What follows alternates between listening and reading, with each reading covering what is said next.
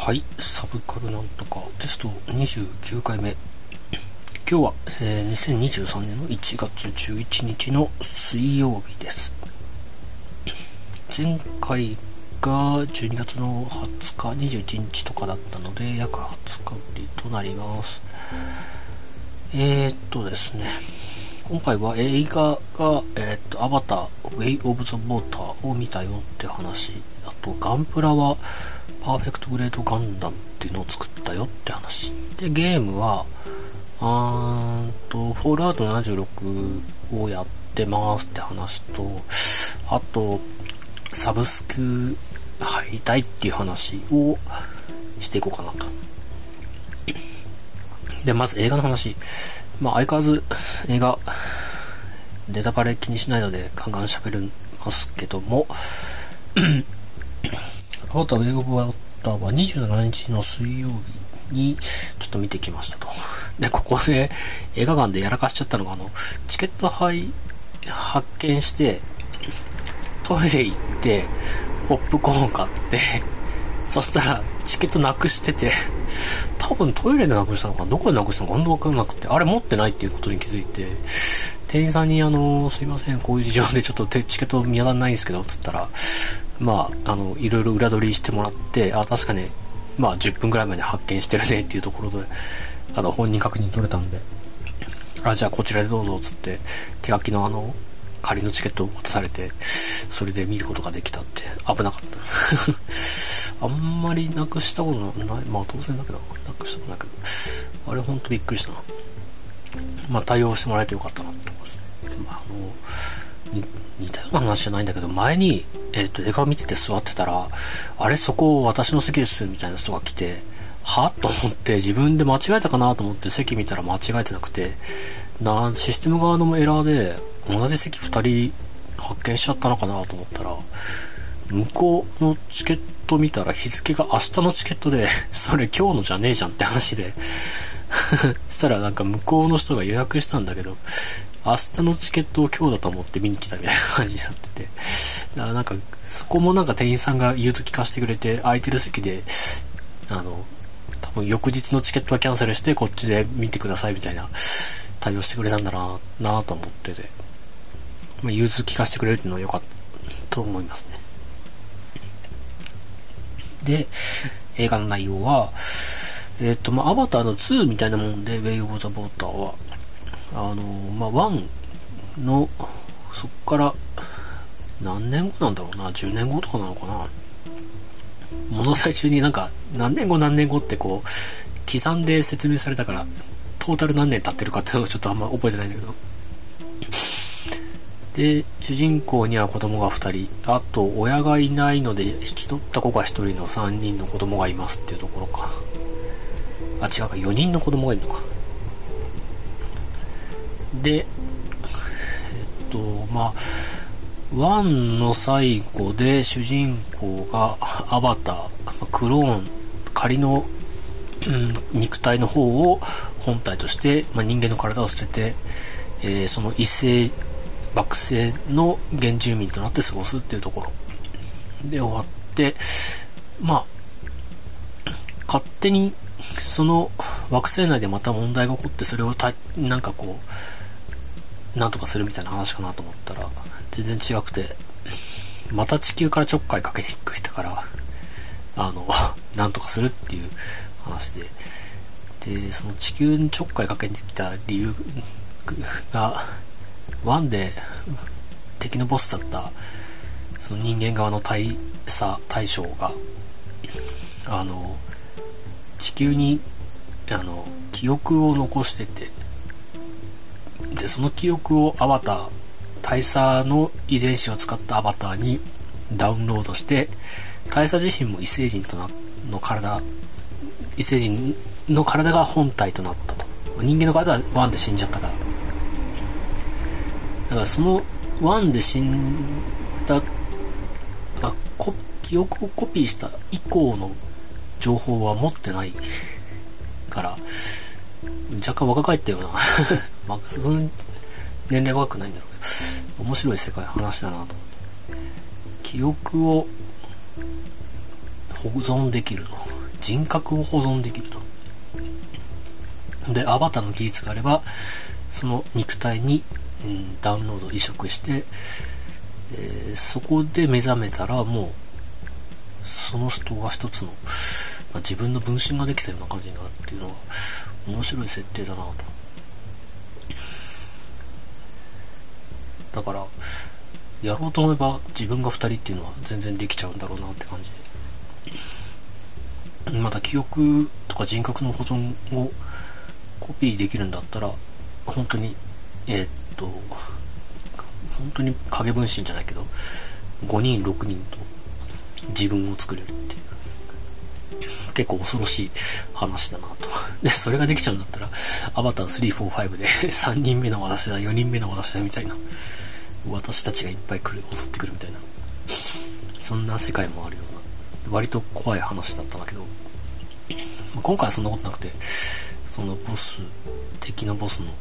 人たちがまだ物語の中でも結構語られてたけどワンの主人公が原住民の文化を習ってこういろんな儀式を踏襲していくっていうのを今回もその大佐の新しい体でやっていくっていうのはちょっと面白かったなと。だからなんだろう、1ですげえ悪悪役悪役で憎まれキャラだったんだけど、2のその部分だけを見ると、割と親しみを持てる人物に描かれると。で、また、あの、1の最後で、あの、まあ、地球人たちは敗れて地球に帰るっていうシーンがあったんだけど、まあ、実はそれ、まあ、帰るに時にあの地球が遠いから3年間ぐらい冷凍保存コールドスリープするんだけど小さい子はコールドスリープに耐えられないからっつってその惑星に残るっていう話があって。でその残った子はずっと、新しいその異星惑星でこうその原住民たちと文化と同じように原住民たちのようにならすくすく育っていくと。体は全部人間のままでという。そういったなんかこううんいろいろこうトランスジェンダーじゃないけどそれっぽさを感じるな。体が あの人人間で心は異星人でって。心は体も異星人なんだけど心は人間でみたいな。なんかそこら辺もうんいろいろそういった、まあ、物語面白くなってるしキーになってるしちょい付けじゃないから重要なんだけどまあ多様性みたいなところもあったのかなっていう見方もできるかなと。まあ、そこいうところも面白かった。で、まあ、1の方がずっと森の中、ジャングルの中の話だったけど、今回はずっと海の中、海、島国の話になったので、やったらと、1のその、ジャングルの緻密さってあんま視界が広、広くないから、すぐ、倒木とかね、うそうとした森で視界が止まるけど海はずっと視界が開けてるんで開放的で。そこら辺も面白かった。はい。ごめんね。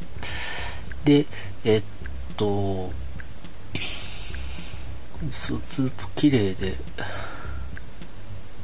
でやっぱり最後はドンパチやるんだけどだからなんだろうなすごい綺麗なシーンは、なんだろう、どこまでが実写でどこまでが CG かわかんねえな。多分、海は実写で、独特な、その惑星独特な植物とか生き物だけ CG で混ぜてんのかな。だから、割と CG の割合は少ないのかなと思ったんだけど、最後、あの、巨大軍艦、バトルシップ、空飛ぶ軍艦みたいなやつが、戦場のシーンになるんだけど、そこはほぼほぼ CG なんだろうなと。そこら辺はなんか CG っぽさが出てきてたから。割とこう、現実にありそうな方が CG っぽくて遠い惑星の環境という現実にありえなさそうな方が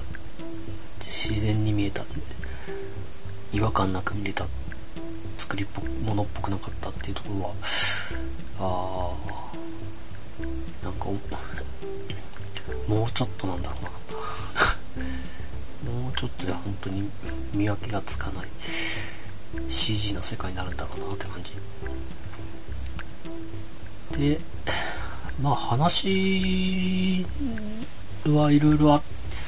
まあ1とあんまり変わんなくて結局最後は大佐と一騎打ちで大佐に勝ってっていう。1の時は2がなるっていうイメージはあんまなかったけど今回の作品はなんかもう一本続きが作れそうなあの風呂敷を全部畳まないで謎を残して終わるようななんでこいつってこんなことできんの？っていうのが一つ大きく残ってたんでまた続編出てくるんだろうなと思ってまた続編見たいな楽しみだなっていう。シリーズが1個できて嬉しいところですね。でガンプラ。あの友達が引っ越すからパーフェクトグレードのガンダム作ってないのが処分するらしいので、いるって言われたからちょうだいって言ってもらったところですね。パーフェクトグレードってあのまあハイグレードマスターグレードパーフェクトグレードってガンダムのカテゴリーがあってハイグレードは144分の1つって手のひらサイズ10何センチぐらいって感じかな。でマスターグレードが100分の1で、これが10、まあ15メートルだったら15センチとか、そのぐらいの、あの、サイズで、で、パーフェクトグレードが60分の1っていうとこで、だいたい、ガンダムが10、何メートルなんだろう、18メートル ?15 メートル？そんぐらいなのが、だいたい3、40センチぐらいで、30センチぐらいか、になって、プラモデルになると。まあ、30センチっていうのは結構でかくて、そうね。腕手の中だけでは全然収まらないので本当に今まで作ったことないグレードだったんででかさにビビるし。作品のガンプラのキット自体は20年前2000何年とかに発売されたやつなんでなんだけど今見てもなんかよく動く細かいとこまでよくできてるすごいプラモデルでした。あのハイグレードとかだったら多分23時間で作れちゃうかな。マスターグレードでも5時間ぐらいあれば作れんじゃないかなと思うけどパーフェクトグレードはね本当に部品数が圧倒的に多くて。でびっくりしたもんな。ランナーっていうそのあのパーツの集まってる枠組みの中で、ランナーが、まあ、ハイグレードだったら4つぐらいかな。ABCD ぐらいのランナーできちゃうのかな。イージーグレードはランナー1個だったり2個だったりってとこだ、で、ハイグレードだったら4、5、6枚かな。で、マスターグレードだったら10枚ぐらいなのかな。で、パーフェクトグレードが、ね、A から始まって W まであったから20ぐらい ?20 何個ぐらい？もう、あの、ま、取扱説明書で、このページの組み立ては、ランナー A と D と M と P と R となんとかとなんとかを使いますっていうから、まあ、全部広げなくてもいいっていうの助かるんだけど、それでも1ページ作るだけでもランナーが5、6枚使ってくるっていうなかなかの歯応え。で、なので、まあ、自分もそう難しいってのは知ってたし、作るだけでも大変ってのが分かったんで、まあ年末年始、えー、っと、12月31日に作り始めて、この日は、えっと、腕、右腕左で作ったのか。で、1月1日が、えー、なんか右足。で、1月2日は左足と、なんか作ったな。で、あ、左と体も作ったのかな。で、最後に全身作るっ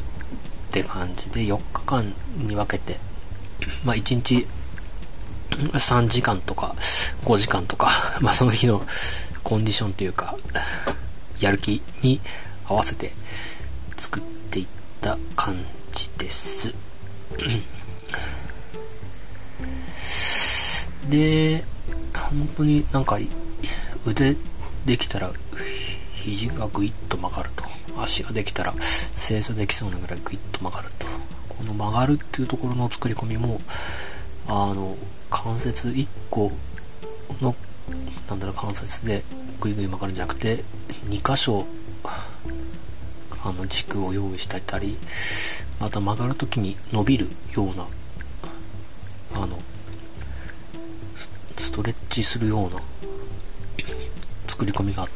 たり足に至ってはなんかバネ仕込んでサスペンションが張ってたりとか。と20年前と思えないぐらい当時からすごい技術をいっぱい駆使してあのコアファイターのところとかもね綺麗に原作に忠実にしつつちゃんとこうガンダムのプロポーション保つっていうすごいなっていうとですね。今更20年経った今更びっくりしておりますね。でなんだっけな。そう。ガンプラえっとね積みゲー積みゲーならぬ積みガンプラは実は今4個ぐらいあってその4個を差し置いてパーフェクトグレード今回作ったのはまあパーフェクトグレードが特別っていう自分にとってもちょっとこういつかは作ってみたいっていうものだったっていう夢の商品だったってとこもあるし、ま友達にタダでもらったのでね あの作らせていただきます作りましたよってこう報告しないとなんかちょっともう申し訳ないなっていう気持ちもあったので割とこの年末年始使って作らせていただきましたけどあの積みガンプラも合わせて今年もいくつかあるので崩していきたいし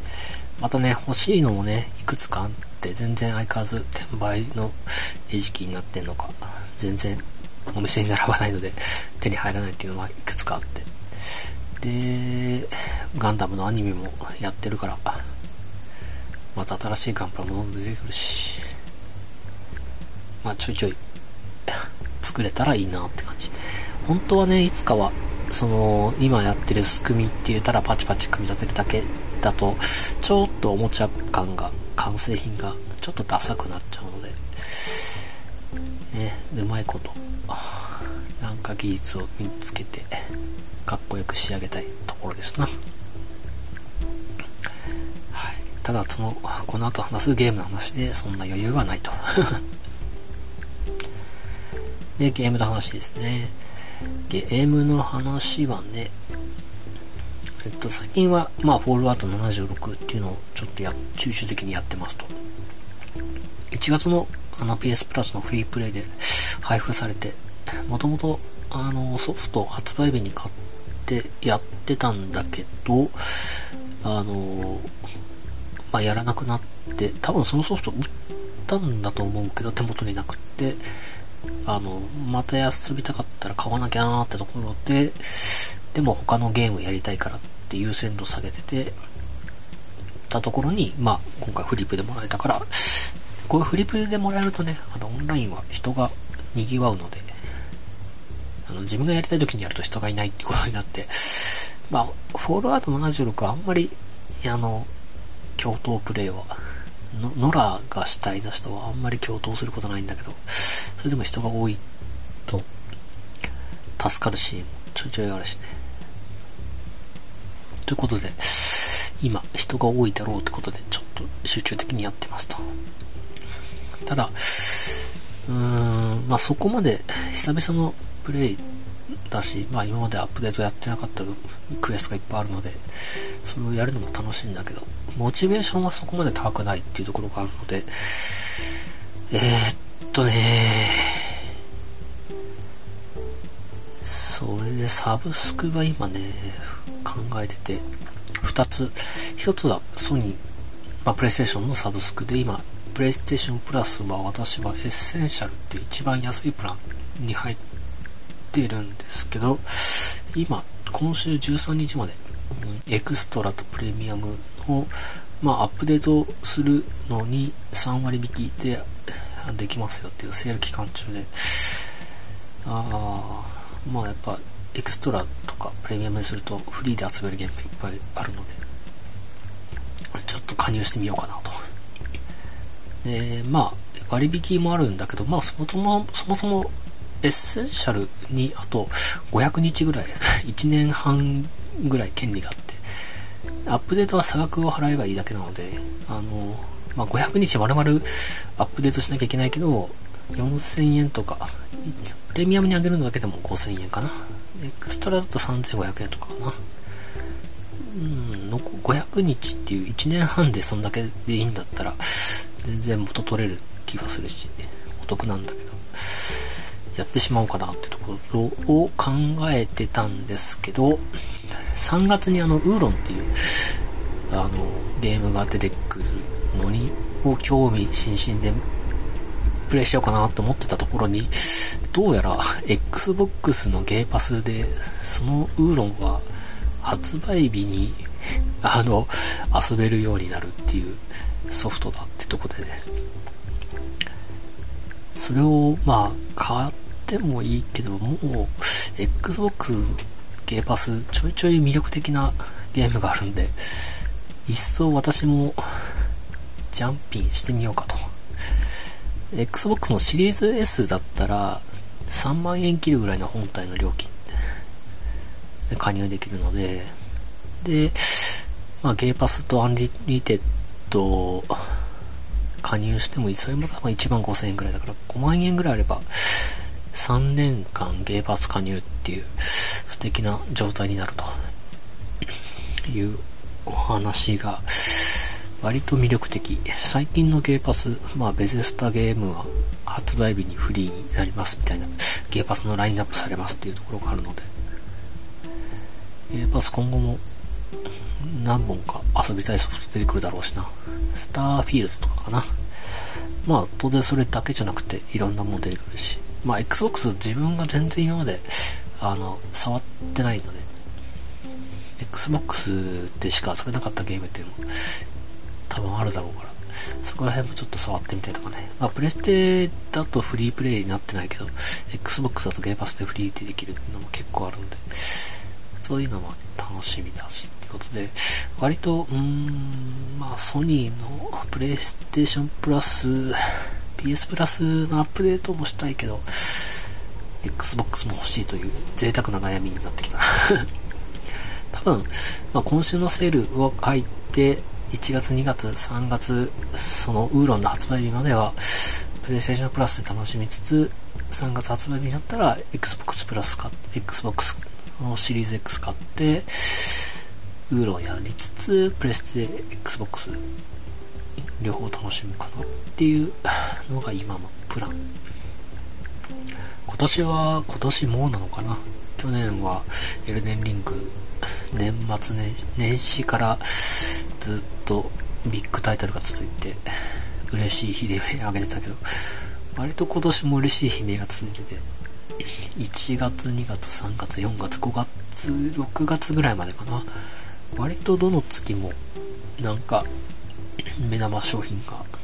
揃ってるような状況なのでうんまあやっちゃっていいかなと 大丈夫かなこんなに使ってて思うけどまあ今までが節制してたし割とまあサブスク入っちゃえばねゲーム買うことが減るので